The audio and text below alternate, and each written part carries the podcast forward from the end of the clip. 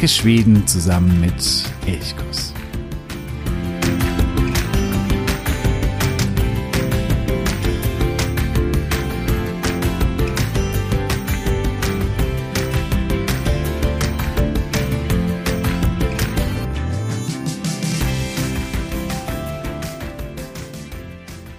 Heisan, ich begrüße dich ganz, ganz herzlich zu einer weiteren Folge von Elchkuss, dem Podcast für Schweden. Mein Name ist Jo. Und ja, jetzt hat es mich doch erwischt, das Virus. Drei Jahre lang bin ich ihm gekonnt entwichen, habe mich am Schluss schon fast ja, sicher vor ihm gefühlt. Doch dann, zack, hat es mich heimtückisch überfallen. Mist, verdammt, Scheiße vielleicht auch wollte ich rufen, als ich Anfang der Woche platt im Bett lag. Und selbst jetzt, wo ich nur noch einen Schnupfen habe, ich fürchte, man hört es auch so ein bisschen, würde ich das Virus am liebsten laut und wüst beschimpfen. Ja, und damit sind wir bereits mitten im heutigen Thema. Es geht ums Schimpfen und Fluchen im Schwedischen. Und dazu habe ich mir eine Expertin eingeladen. Also natürlich keine Expertin für das Schimpfen und Fluchen, sondern eine Expertin fürs Schwedische. Viele kennen sie bereits. Heike von Ops dem Sprachinstitut für skandinavische Sprachen. Heike, schön, dass du heute wieder hier bist. Hey. Ja, hej och välkomna allihopa. Und jo, jag hoppas krya på dig ordentligt. Tack så mycket. Also weiterhin gute Besserung. Ja, vielen, vielen Dank. Ja, und bevor wir uns jetzt hier mit Mist bewerfen und beschimpfen, erstmal eine Triggerwarnung. Es werden in dieser Episode das geht leider nicht anders, grobe Worte verwendet. Wer so etwas nicht hören mag, der wechselt jetzt lieber zu einer etwas harmloseren Folge. Wär's zum Beispiel mit der Folge 86, da geht's um die Kanelbülle, da wird nur geschwärmt und ganz sicher nicht geschimpft. Aber hier in dieser Episode, da wird jetzt auch geschimpft. Ja, Heike, ich habe es gesagt am Anfang, das Coronavirus hat mich erwischt wir hatten auch jetzt im Vorfeld der Aufnahme dieser Sendung ganz große technische Probleme. Das sind solche Momente, wo man ja gerne mal so einen kleinen Fluch ausstößt, also so einen Mist, einen verdammten Scheiße, irgend so etwas. Relativ harmlos eigentlich. Was würde man da in diesem Falle im Schwedischen sagen? Ja, da gibt's natürlich verschiedene Möglichkeiten. Also zum ersten ist es natürlich mal so, warum fluchen wir denn dann überhaupt in dem Moment? Du hast das sehr schön demonstriert. Das ist einfach Stressabbau, Frustrationsabbau und das hilft tatsächlich. Und je herzhafter so ein Fluch ist, desto besser wird der ganze Stress abgebaut. Und das können die Schweden natürlich auch ganz wunderbar. Und dazu brauchen sie auch Sachen, einen Fluch so richtig mit Saft und Kraft. Ähm, es gibt natürlich auch sehr vornehme Flüche, aber die helfen in dem Fall nicht. Also so wie jetzt mit der Krankheit, mit den technischen Schwierigkeiten oder ähm, man haut sich mit dem Hammer auf den, auf den Nagel und es tut so richtig weh dann hilft dann schon mal so ein kräftiger Fluch ganz gut. Also man kann dann natürlich sagen, fy fan och jäklar in der entsprechenden Lautstärke. Ähm, möglichst natürlich vielleicht dann, wenn nicht gerade so viele Leute um einen rumstehen. Das hilft, das baut unglaublich ähm, diese Stresshormone in dem Moment auch ein bisschen ab. Und das können die Schweden auch ganz gut, wobei sie natürlich immer versuchen, nicht zu fluchen, denn Fluchen ist eigentlich immer noch sehr unfein im Schwedischen. Also das ist so eine sehr gegensätzliche ähm, Beziehung zum Fluchen. Also jeder flucht, kann mir keiner erzählen, dass er nicht flucht, aber offiziell macht man das nicht. Das ist Ebbe und Folie und das macht man am besten gar nicht. Ich darf so aus eigener Erfahrung noch erzählen, als ich vor vielen, vielen Jahren anfing, Schwedisch zu lernen, also an der Uni in Heidelberg, hatten wir zwei reizende muttersprachliche Dozentinnen, zwei Damen aus Schweden, die uns Schwedisch wirklich wunderbar beigebracht haben. Aber was sie uns auf gar keinen Fall beigebracht haben, war das Fluchen.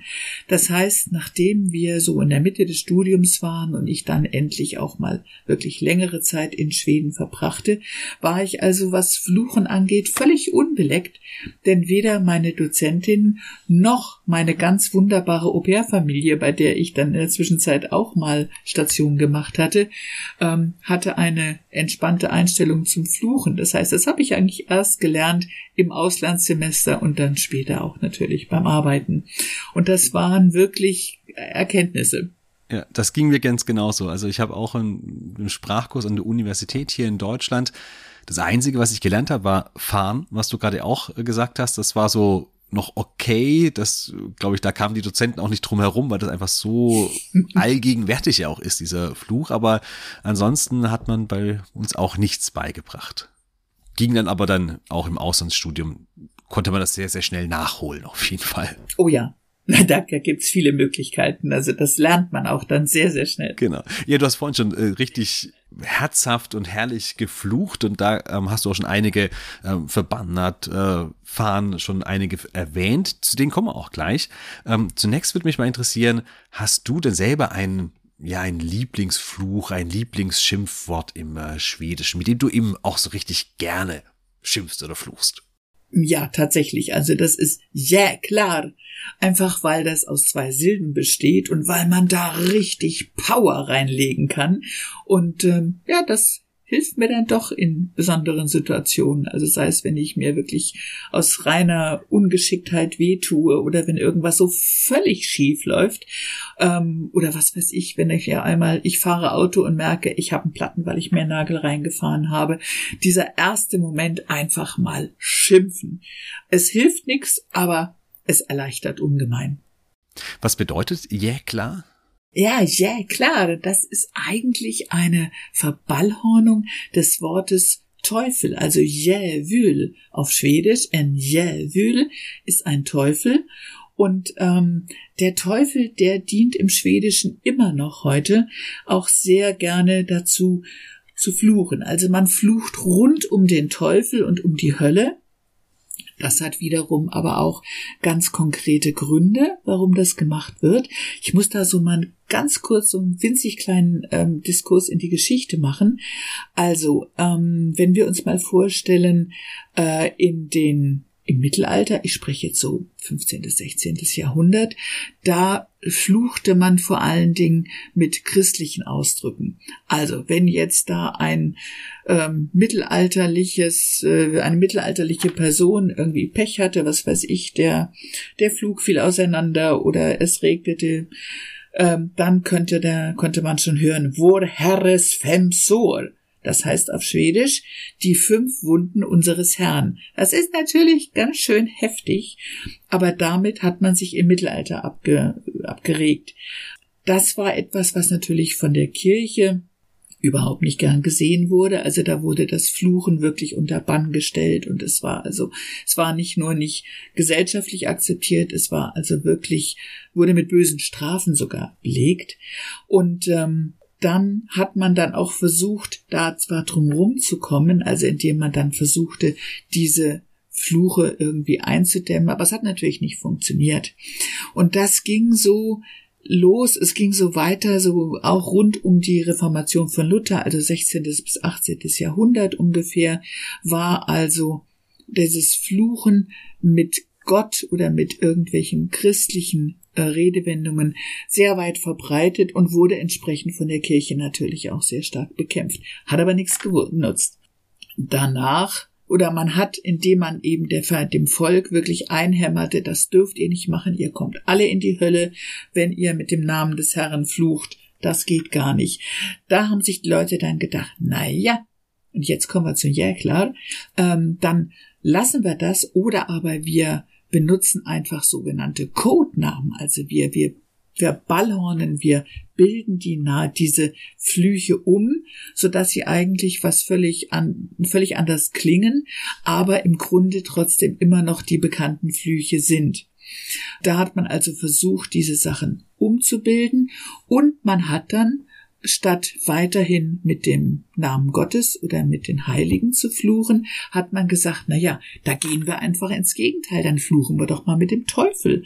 Denn der Teufel ist ja sowieso was Negatives und dann rufen wir den einfach zur Hilfe und werden den dann benutzen und in dem Moment sind dann natürlich auch viele von diesen sogenannten ähm, Verballhornungen entstanden, weil man den Teufel direkt anrufen auch als gefährlich für die Seele empfand. Also so nach dem Motto, hm, wenn ich jetzt dauernd den Teufel verfluche, dann habe ich schlechte Karten, dann lande ich nachher doch noch in der Hölle. Also hat man dann auch den Teufel anders genannt und da ist dann zum Beispiel auch sowas wie Jäklar oder Jävlar oder sogar das Wort Chutton, also 17 ist tatsächlich damit äh, entstanden in dieser Zeit, weil man eben sagte, ja, man bringt Futtern mit dem Teufel in Verbindung und kann damit dann fluchen, ohne den Namen des Teufels direkt in den Mund zu nehmen. Es gibt sogar, es gab sogar die Möglichkeiten, dass man den Teufel Raggen oder Pocker nannte. Man nannte ihn die Pocken oder Raggen, das war ein anderes Wort für Syphilis.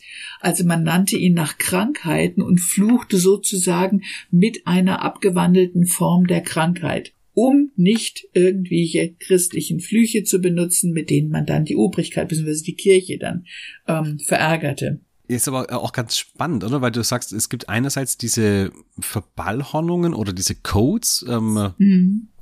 zum Beispiel, oder yeah, klar, Gleichzeitig gibt es aber auch andere Schimpfwörter wie zum Beispiel Satan, wo das sehr deutlich oder Helvete, ähm, wo die Hölle irgendwie angerufen oder beschimpft wird, wie auch mhm. immer. Ähm, die gibt's auch, aber die sind dann in einer anderen Zeit entstanden. Oder weißt du was darüber? Genau, ja, das ist ein bisschen später entstanden. Also der der Eisengriff der Kirche, der ließ ja dann auch nach. Also im 18. Jahrhundert ging das dann gegen Ende des 18. Jahrhunderts ähm, wurde der der der Angstgriff der Kirche ein bisschen lockerer und das zeigte sich auch in der Sprache.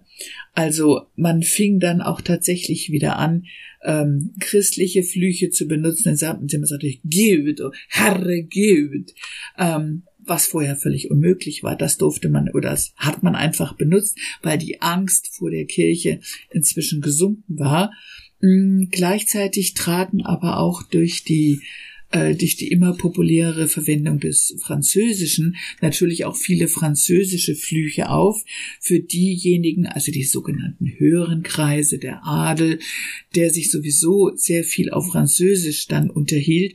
Bei denen waren dann diese französischen Flüche etwas äh, gebräuchlicher wie Mon Dieu. Das war alles natürlich sehr sanft, also das hat man nicht benutzt, wenn man sich auf den Finger haute, sondern das war eher dann ein Ausruf des milden Erstaunens.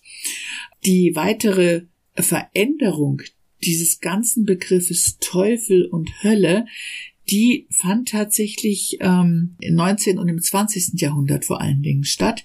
Und da hat man dann in der ersten Hälfte des 20. Jahrhunderts auch diese Begriffe für den Teufel und für die Hölle noch weiter verändert, um das einfach ähm, ja teilweise zu kodieren, weil, wie ich anfangs schon sagte, Fluchen ja nun was sehr Unfeines ist und man wollte also nicht wirklich dabei erwischt werden, wenn man so herzhaft die Hölle oder den Teufel dann äh, fluchte.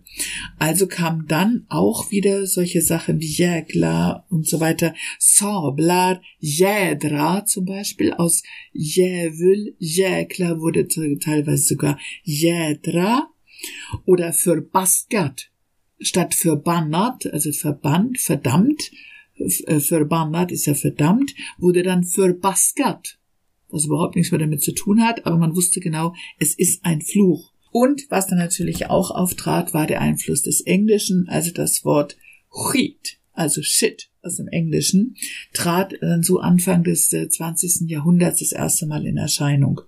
Das ist ja auch ganz spannend. Also du hast es jetzt sehr ausführlich auch erklärt, dass das schon ein großer Unterschied ist, auch zum Deutschen. Also im Deutschen, wo es viel eben um äh, Körperflüssigkeiten geht, um oder auch Körperöffnungen geht, also da Scheiße, beschissen, Arschloch, ähm, etwas ist zum Kotzen, da äh, hat immer diese Körperflüssigkeiten oder eben Körperöffnungen und eben im Schwedischen eben eher diese dieser Kreis von Himmel und Hölle, das Religiöse, das viel viel präsenter ist es gibt natürlich auch hier, du hast gerade gesagt, äh, Wheat, ähm, Scheiße gibt's auch im Schwedischen, aber wurde früher viel, viel, viel weniger ähm, benutzt.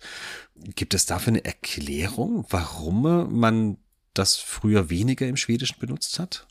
Diese körperlichen Dinge? Weißt du da was drüber? Oder Also ich weiß jetzt nicht genau, wann das äh, direkt auftrat, aber das gab es natürlich auch schon. Allerdings war das wirklich vom Sprachniveau her so die unterste Gossensprache. Mhm. Und äh, die trat dann auch nie so in Erscheinung, beziehungsweise wurde einfach ignoriert, wurde negiert.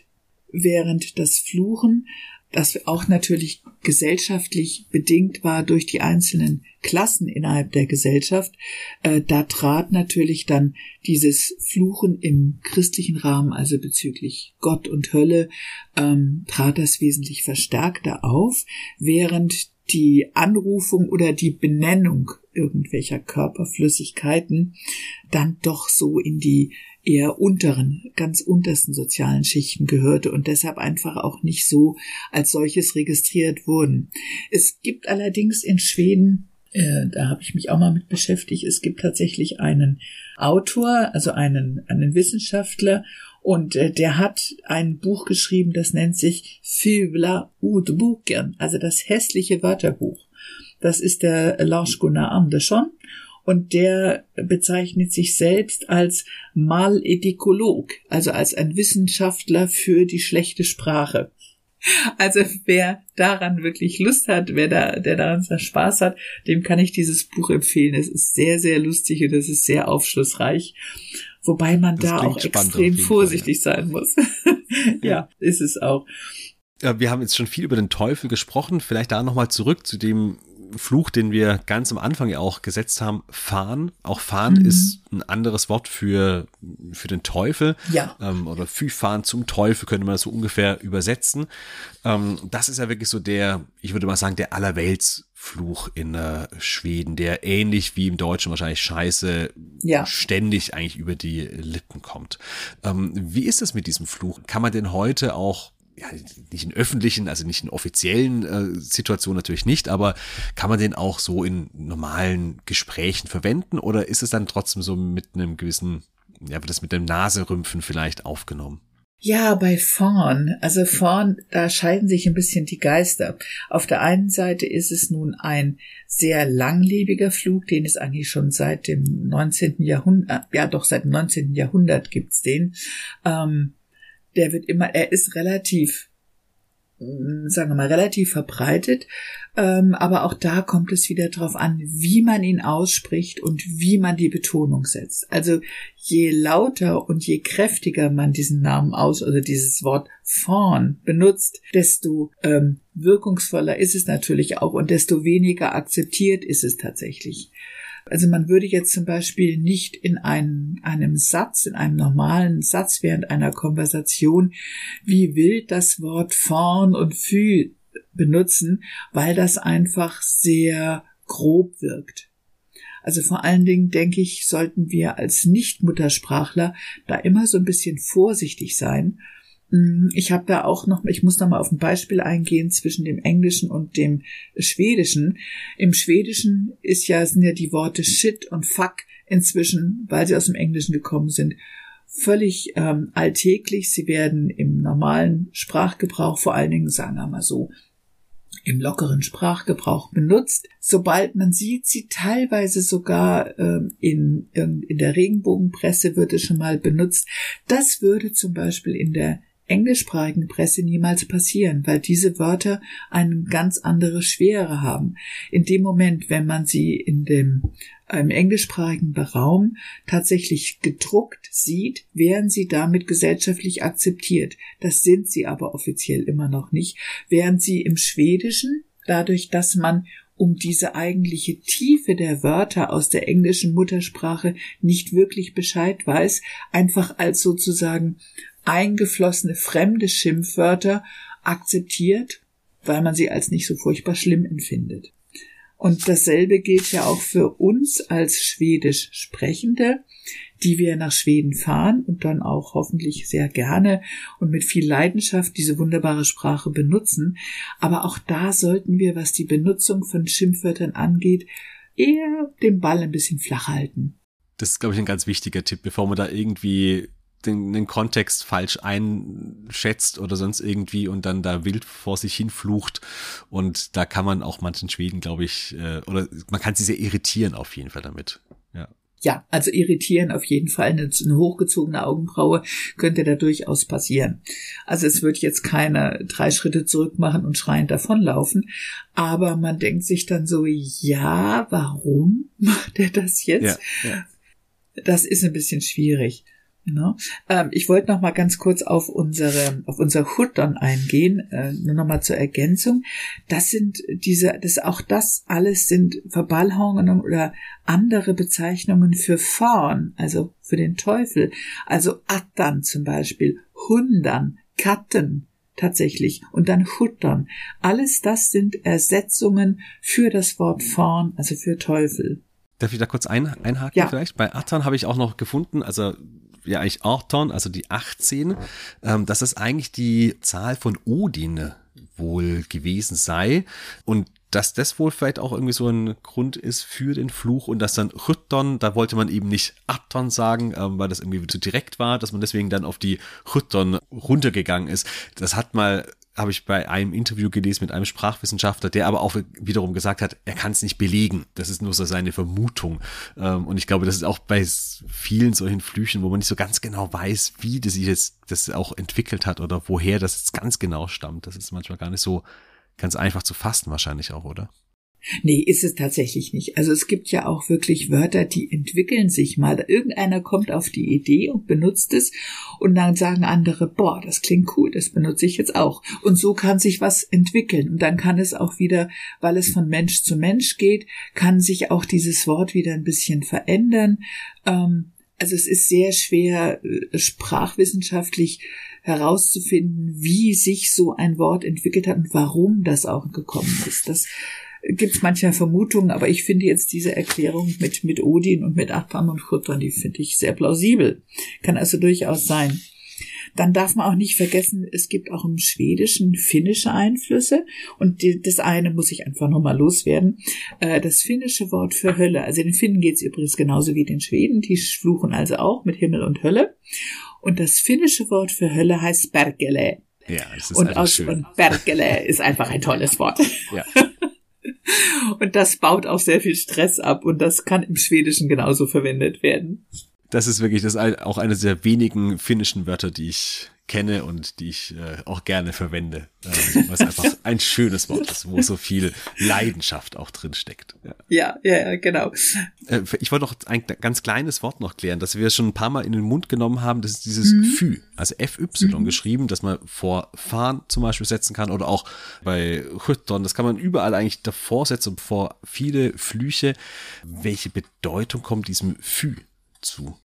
Ja, das kann man so wie Pfui übersetzen. Also das Wort Pfui. Ne? P-F-U-I, Pfui. Das ist eine Verstärkung auch nochmal für, für vorn. Also das heißt, man, man sagt quasi Pfui Teufel. Das gibt's im Deutschen ja auch, Pfui Teufel. Das, wenn man etwas eklig findet. Aber das hat im Schwedischen eben nicht nur eine Bedeutung äh, des Ausdrucks von Ekel, sondern das dient auch der Verstärkung. Ne? Das kann man also da auch so, so wie man, wie man in der normalen Sprache verstärkt durch das Wort Jette, also Riese. Das kann man ja sowohl positiv als auch negativ dann verstärken, das Adjektiv. Äh, so ist, dient dieses Sil nochmal zur Verstärkung eines Fluches. Ja, und dann habe ich noch etwas, so vielleicht noch so einen kleinen milden Punkt.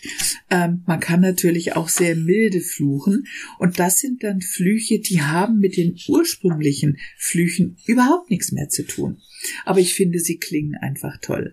Wenn man zum Beispiel jemanden hört, wie er ganz laut ruft, milder Mathilda, ja, dann ist da meistens keine Mathilda mit äh, damit involviert, sondern das ist ein Ausruf der Verwunderung und der so ein bisschen auch der Verzweiflung, so milder Mathilda, was hast du denn jetzt schon wieder gemacht, ja? Das ist etwas, was man durchaus auch in Gegenwart von Kindern zum Beispiel benutzen kann, weil es ja nicht so schlimm klingt. Oder vielleicht hat jeder, äh, die meisten von euch haben sicherlich die wunderbaren Lieder zu den Geschichten von Astrid Lindgren schon mal gehört. Und gerade bei dem Emil Berger, also unser Michel, da wird oft einmal von der, ich glaube von der Magd, wird gesagt, Hyjedamei. Also Hyjedamei ist auch ein Fluch, der ursprünglich auch mal was mit dem Himmel zu tun hat, der aber dann auch so weit verändert wurde, dann kamen noch, äh, noch lokale Veränderungen, dialektische Veränderungen dazu und dann wurde daraus Hyjedamei. Oder man kann auch mit dem, mit der Eisenbahn fluchen, indem man sagt Järnvägar. Also Eisenbahnen. Und das Ganze, ihr vermutet es wahrscheinlich schon, hat natürlich auch was mit dem Jävül, mit dem Teufel zu tun. Also der Anfang des Jä ist noch geblieben, aber aus Jävül ist dann irgendwann mal Järnvägar geworden. Und dann habe ich noch ein letztes. Das letzte ist noch mal der Söte Jöte. Der Söte Jöte ist auch äh, ein äh, regional äh, entstandener Fluch süßer Gote eigentlich. Und äh, das ist auch, ja, ich muss ehrlich sagen, ich weiß nicht genau, wo es herkommt, aber ich finde diesen Ausdruck einfach herrlich. Der ist auch dann gar nicht mehr, mehr so richtig bösartig oder so, sondern da schwingt ja schon das Augenzwinkern irgendwie auch mit, ja. oder? Ja, ja, ja, ja, auf jeden Fall, ja. Äh, wie ist es denn bei solchen Wörtern wie auch im Deutschen, wo man sagt, ach, das ist doch ein Depp. Auch das ist so etwas, wo man das manchmal gar nicht so richtig böse meint, sondern das ist auch so mit so einem Augenzwinkern irgendwie verbunden. Wie würde man da im Schwedischen sagen? Ah, also ein Depp in dem Sinne, wie wir ihn gebrauchen, das ist Endumbum. Mhm. Endumbum. Das wäre einfach so jemand, der ja nicht so der die hellste Kerze auf der, auf der Torte ist, ne? Das wäre so ein, aber Endumbum, das ist auch etwas, was auch schon wieder veraltet ist. Also es wird heute einfach nicht mehr benutzt. Ähm, ihr könnt sehr viel über die schwedische Sprache lernen, wenn ihr euch einfach schwedische Filme anschaut. Gerne dann mit Untertiteln auf SWT Play, also svt äh, play.se laufen sehr viele Filme, die man sich auch dann mit schwedischen Untertiteln ansehen kann. Und dort werdet ihr merken, wie die Sprache sich auch weiter verändert hat. Wenn man da jemanden herabsetzen möchte, heute dann, äh, also im Deutschen ist immer noch das Arsch oder Arschloch ähm, sehr, ja, sehr populär, würde ich mal sagen. Da gibt's kein richtiges Äquivalent im Schwedischen, oder? Es gibt das schon das Arschle, aber das wird eigentlich nicht richtig genau. verwendet. Nee, nee, das ist, ähm, ja, da geht's dann wirklich unter die Gürtellinie. Und ich glaube, das brauchen wir im Urlaub nicht.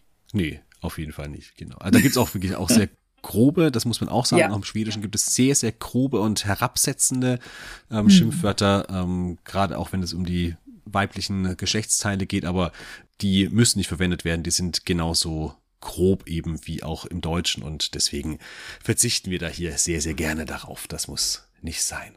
Das machen wir auch. Also es dient auch so ein bisschen ähm, der Sicherheit von Schwedisch Sprechenden, wenn man das mal sagen genau. darf. Also seid einfach ein bisschen höflicher in Schweden, als ihr vielleicht auch hier wärt, denn man ist auf der sicheren Seite und dann sind ja Flüche etwas, was oder Schimpfwörter auch sind etwas, ähm, was man wirklich als Muttersprachler sehr gut versteht, weil man diese verschiedenen Nuancen, die da drunter liegen, auch ganz gut nachvollziehen kann, während man das in einer Fremdsprache nur sehr schwierig lernt. Also wenn man sehr lange im Land lebt, ja, dann erlebt man genug Situationen und kann dann einordnen, wann ich welches Schimpfwort in welcher Beziehung gebrauchen kann. Aber ich würde das niemals benutzen, wenn ich jetzt einfach nur mal zu Besuch in einem Land wäre, dessen Sprache ich zwar ganz gut spreche, aber trotzdem in einen Bereich davor gehen müsste, in dem ich mich einfach unwohl fühle. Mhm das kann ich nur bestätigen und ich glaube, das ist was ganz, ganz Wichtiges. Also ich glaube auch die einzigen, die ich vielleicht ganz, ganz selten mal verwende, sind vielleicht fahren oder Herregud vielleicht mal, wenn man wirklich irgendwo genervt ist oder so. Aber es sind auch die einzigen, wo ich weiß, okay, da kann, da weiß ich, wie ich sie einsetzen soll, wie ich sie auch betonen kann, dass sie nicht so grob ähm, wirken. Aber bei anderen, da halte ich mich lieber zurück und man kommt auch letztendlich auch ganz gut ohne Flüche zurecht oder kann dann zumindest ähm, vielleicht mit dem finnischen Höllenwort noch fluchen, das dann immer passt. irgendwie. Ja. ja, wobei es auch hier wieder darum geht, dass man das einfach verstehen kann. Also von daher ist es ganz gut, wenn man die Wörter kennt, um sie vielleicht auch dann, wenn man sie mal hört, vielleicht einordnen zu können, dass man denkt so, hups, was hat denn derjenige jetzt zu mir gesagt oder was habe ich da jetzt gerade gehört? Gehen die zwei jetzt gleich mit Fäusten aufeinander los? Aber nein, die haben einfach nur mal sprachlich ein bisschen Luft abgelassen. Und ähm, deshalb ist so eine, so eine passive eine passive Kenntnis von Flüchen und von Schimpfwörtern ganz gut, aber mit der praktischen Anwendung sollte man sich vielleicht ein bisschen zurückhalten. Haben wir noch ein Schimpfwort vergessen, wo du sagst, das wäre vielleicht noch irgendwas ganz Wichtiges oder sagst du, nö, wir haben eigentlich so einen groben Überblick gegeben? Also ich denke, wir haben eigentlich so die, die gröbsten beziehungsweise die häufigsten, die haben wir jetzt mal genannt. Und wer Lust hat, vielleicht noch mehr von denen kennenzulernen, der kann ja mal einfach einen Sprachkurs besuchen. Das auf jeden Fall. Genau. Also auch der Link zu OPS, dem äh, Sprachinstitut für die skandinavischen Sprachen, der ist genauso in den Show Notes, wie natürlich auch nochmal einige dieser Flüche, die wir heute besprochen haben, die sind hier nochmal aufgeschrieben, damit du auch weißt, wie man sie vielleicht auch genau schreibt und dann kannst du da nochmal nachschauen. Ja, und wenn du jetzt noch ein Schimpfwort kennst, das wir nicht genannt haben, das dir aber wichtig erscheint, dann schreibe auch gerne an elchkus.elchkus.de. Und beschimpfen werde ich dich ganz sicher nicht, wenn du den Elchkuss Podcast unterstützen magst. Auf steady.de, auch diesen Link findest du in den Show Notes, haben wir vier Unterstützerpakete geschnürt. Schau sie dir gerne an und wähl dir eines aus. Und auch wenn es nach der heutigen Sendung nicht danach aussehen mag, ich werde mich ganz, ganz höflich und ganz nett und sehr von Herzen bei dir bedanken. Danke sagen möchte ich natürlich jetzt auch an Heike. Schön, dass du heute wieder dabei warst und Einblick gegeben hast in die Welt der Flüche und der Schimpfwörter im Schwedischen. Danke. Ja, ich danke, bedanke mich auch. Es hat mir wie immer sehr, sehr viel Freude gemacht. Ja, und dann äh, bleibt mir nur dir da draußen auf Wiedersehen zu sagen. Ha en jävligt bra söndag. Ähm, sage ich jetzt mal. Also hab einen ja, verdammt guten Sonntag. So kann man es vielleicht übersetzen. Ha det så